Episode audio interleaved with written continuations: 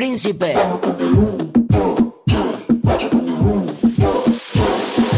Madre mía, qué bonita. bonita. Parece diosa Afrodita. Si quieres, te pongo una ermita y así todos rezan que tú estás bien rica. Hueles a barrio, mamita. Y elegante como ropa del Sara. Y eres bonita por dentro. Y eres bonita de cara muy cara.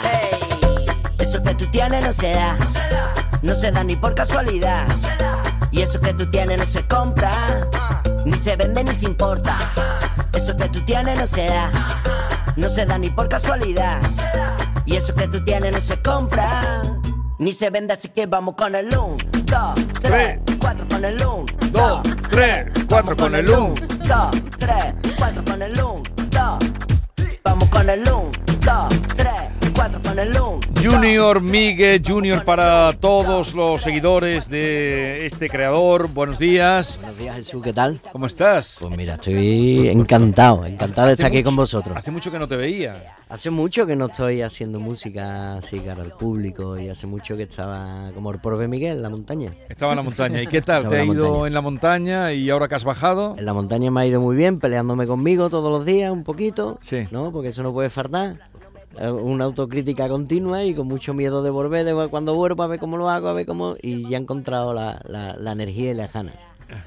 No se da ni por casualidad. Y eso que tú tienes no se compra. Ni se vende ni se importa. Eso que tú tienes no se da. No se da ni por casualidad. Y eso que tú tienes no se compra. Ni se vende, así que vamos con el 1, 2, 3, 4 con el 1, 2, 3, 4. Pegadiza, ¿eh, Junior? Sí, sí, sí. Bueno, sí. eh, esto además nos recuerda, bueno, tú no lo ocultas, ¿no? Esta canción está inspirada en el libro de la selva, ¿no? Eso os iba a preguntar, digo, ¿recuerda algo el Claro, estribillo? claro. Al, al- al paseo de los elefantes. Al paseo de los Sí, sí, elefantes. La estaba- canción con peso. Sí, sí. Totalmente, imagínate. ¿Que estabas viendo la película o cómo Sí, te vino la inspiración? Estaba viendo la, la peli con, con mi pequeño y con mi Romeo y pasó mi flaquita por detrás, que es que esa es como Lola la flaca, esa se le ocurre todo en el momento, me dice, ahí hay un estribillazo. ¿eh?". Y digo, pues mira, va a ser que tienes razón. Es verdad, es verdad, eso te dijo. Eso me Ahí dijo, un eso me dijo, eso estribillazo. me dijo. Lo vio Dice, "Ahí- claro. Ahí hay un estribillazo. Vamos con el con un, el un, dos, dos, tres, cuatro. Ya no es tanto lo que dice, sino como lo dice. Ya, ya, ya, ya. ya. Vamos Aparte- con el 1, La letra está muy bien, ¿eh? La- es una, me imagino que es una declaración de amor también a la flaca, ¿no?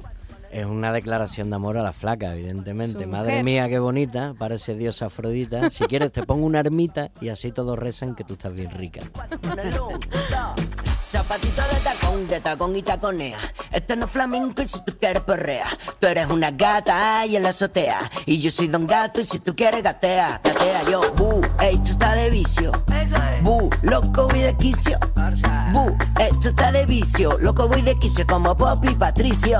Si tú vas, voy detrás como Robin y Bat. Me da igual lo que hablan, no me voy a separar. Si tú vas, voy detrás como Robin y Bat. Me da igual lo que hablan, así que vamos, así que vamos con el 1. Eso que tú tienes no se da. No se da ni por casualidad.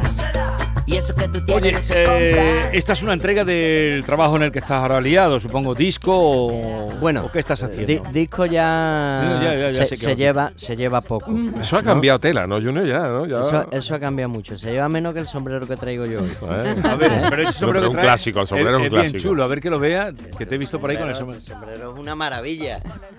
Es una- el sombrero es una maravilla. Sí, te la quitaba por el Al final, al final lo que tenemos como muy estigmatizado lo que es nuestra estética, lo que, Pero, lo eh, que eh, somos pero este de es un sombrero de los que se utilizan de, de- de- para en el campo, ¿no? En Eh, el campo, evidentemente. Pero lo que pasa El es que romería, Sí, eh, pero, pero es de, de Panamá. Es Panamá, de caña, es es de caña. de Y caña parece real. Un, un sombrero cordobés, ¿no? Tiene la forma de un sombrero un cordobés, sombrero pero, cordobés. pero Pero está tiene- hecho de caña. Está Claro, hecho para, de para el caña. verano. Es sombrero para el verano. fresquito. Bueno, y eso que me decía antes, eh, ahora que los, eh, los discos ya no están de moda o no están de moda, como los artistas, como lo hacéis? Ahora, porque ahora se están estilando muchos estrenos de vídeos en YouTube, eh, lanzamientos, el, el famoso single.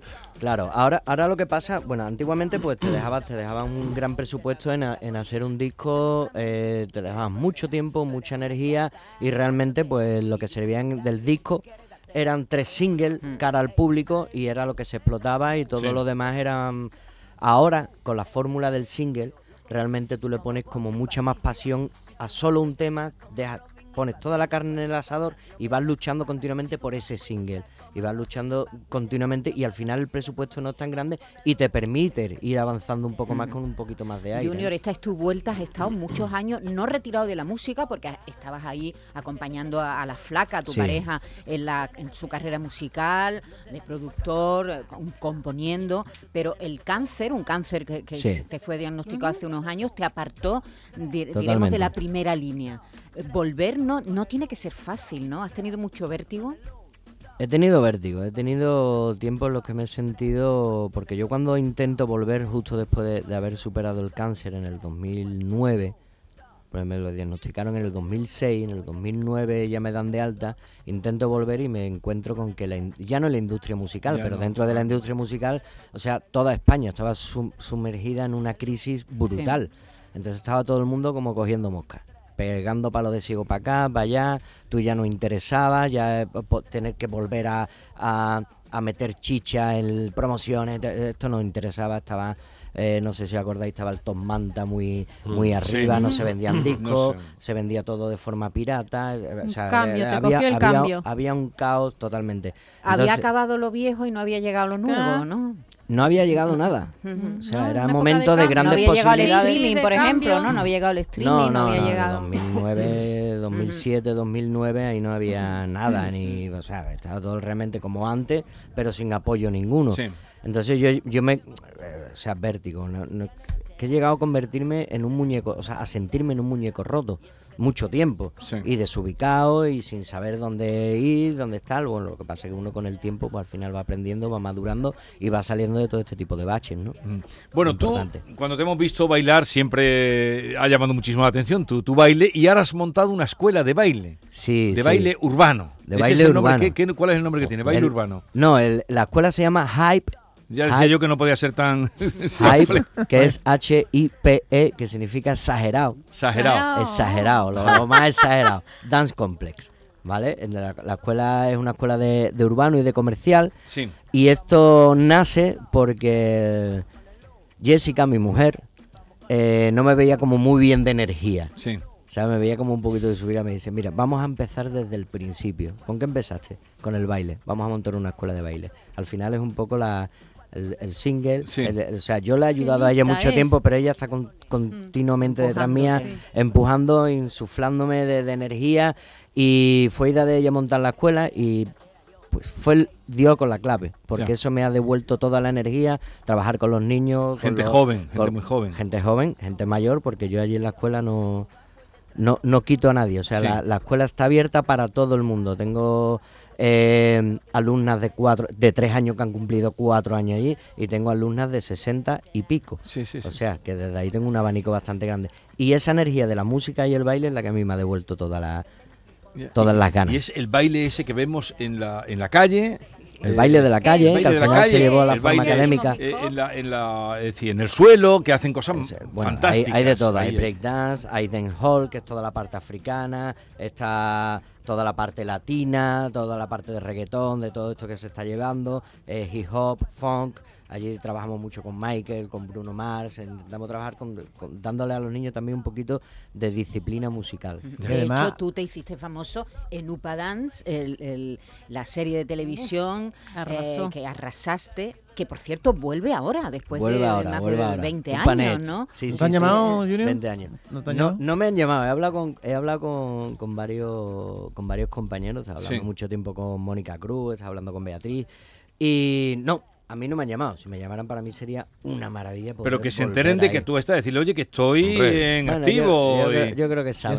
Ya, saben. yo creo que saben. Que porque tú, Junior, aparte de presentarnos este nuevo tema, el 29 de octubre es una fecha que está marcada en tu calendario porque inicias el tour en Sevilla, en el Cartuja. Y me ha gustado una cosa que vas a hacer y es que vas a cantar canciones que nadie ha escuchado nunca. Canciones que no están ni en YouTube, ni en un disco, ni en ningún lado. Eso no lo escuchó ningún artista porque los que vayan a tus conciertos se lo van a esperar sea, va a ser una gran sorpresa, ¿no?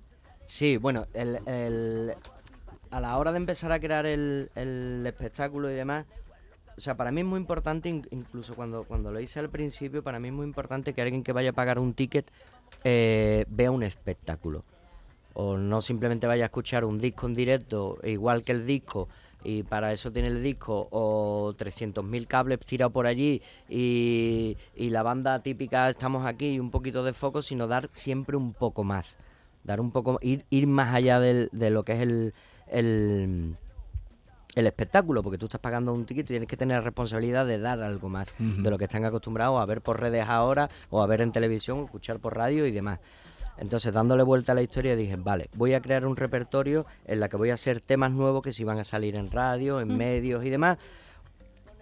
Eh, tocar todo el repertorio antiguo, evidentemente, pero hacer un bloque intermedio en el que solo ocurra algo que solo va a ocurrir Allí. dentro del Sí. dentro del espectáculo y, y son una serie de temas que es- para escucharlos hay que ir al concierto.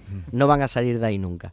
Y ese concierto, claro, algo que sea distinto a lo que se ve en televisión, a lo que van a escuchar por la radio, algo que tiene de, de vivo, de único el espectáculo. Evidentemente. Eh, eso está muy bien. ¿Y dónde eh, empiezas? Eh, ¿El día 29? El día 29 de octubre, que al final va a ser, ya estaba hablándolo toda la mañana, al final lo vamos a proclamar como el Día del Príncipe de los Gatos, 29 El de día octubre, del príncipe de los gatos. El día del príncipe de los gatos. Y en el Cartuja Center. Cartuja. Gato, gato, que vamos a sacar los pies, los pies del plato, merodeando, merodeando, el sonido del flamenco milenario. Gato, gato, que vamos a sacar los pies, los pies del plato, merodeando, merodeando.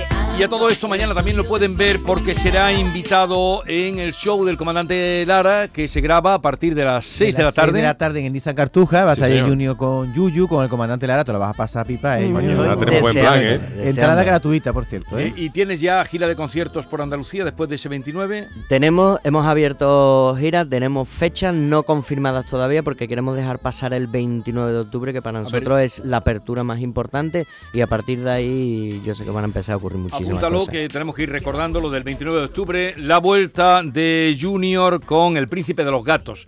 A ver, eh, Normita, preguntas para... eh, ¿Qué le has Eh, hecho? ¿Binario? ¿Terciario? No, yo le he hecho hoy un cuestionario felino. felino. Junior, me he puesto Me, Gatuno. me, me encantan las orejitas de gato. de gato. ¿Por venga. qué? Porque tú eres el príncipe del gato, yo soy la reina madre de los gatos. Tú te vienes con tu sombrero.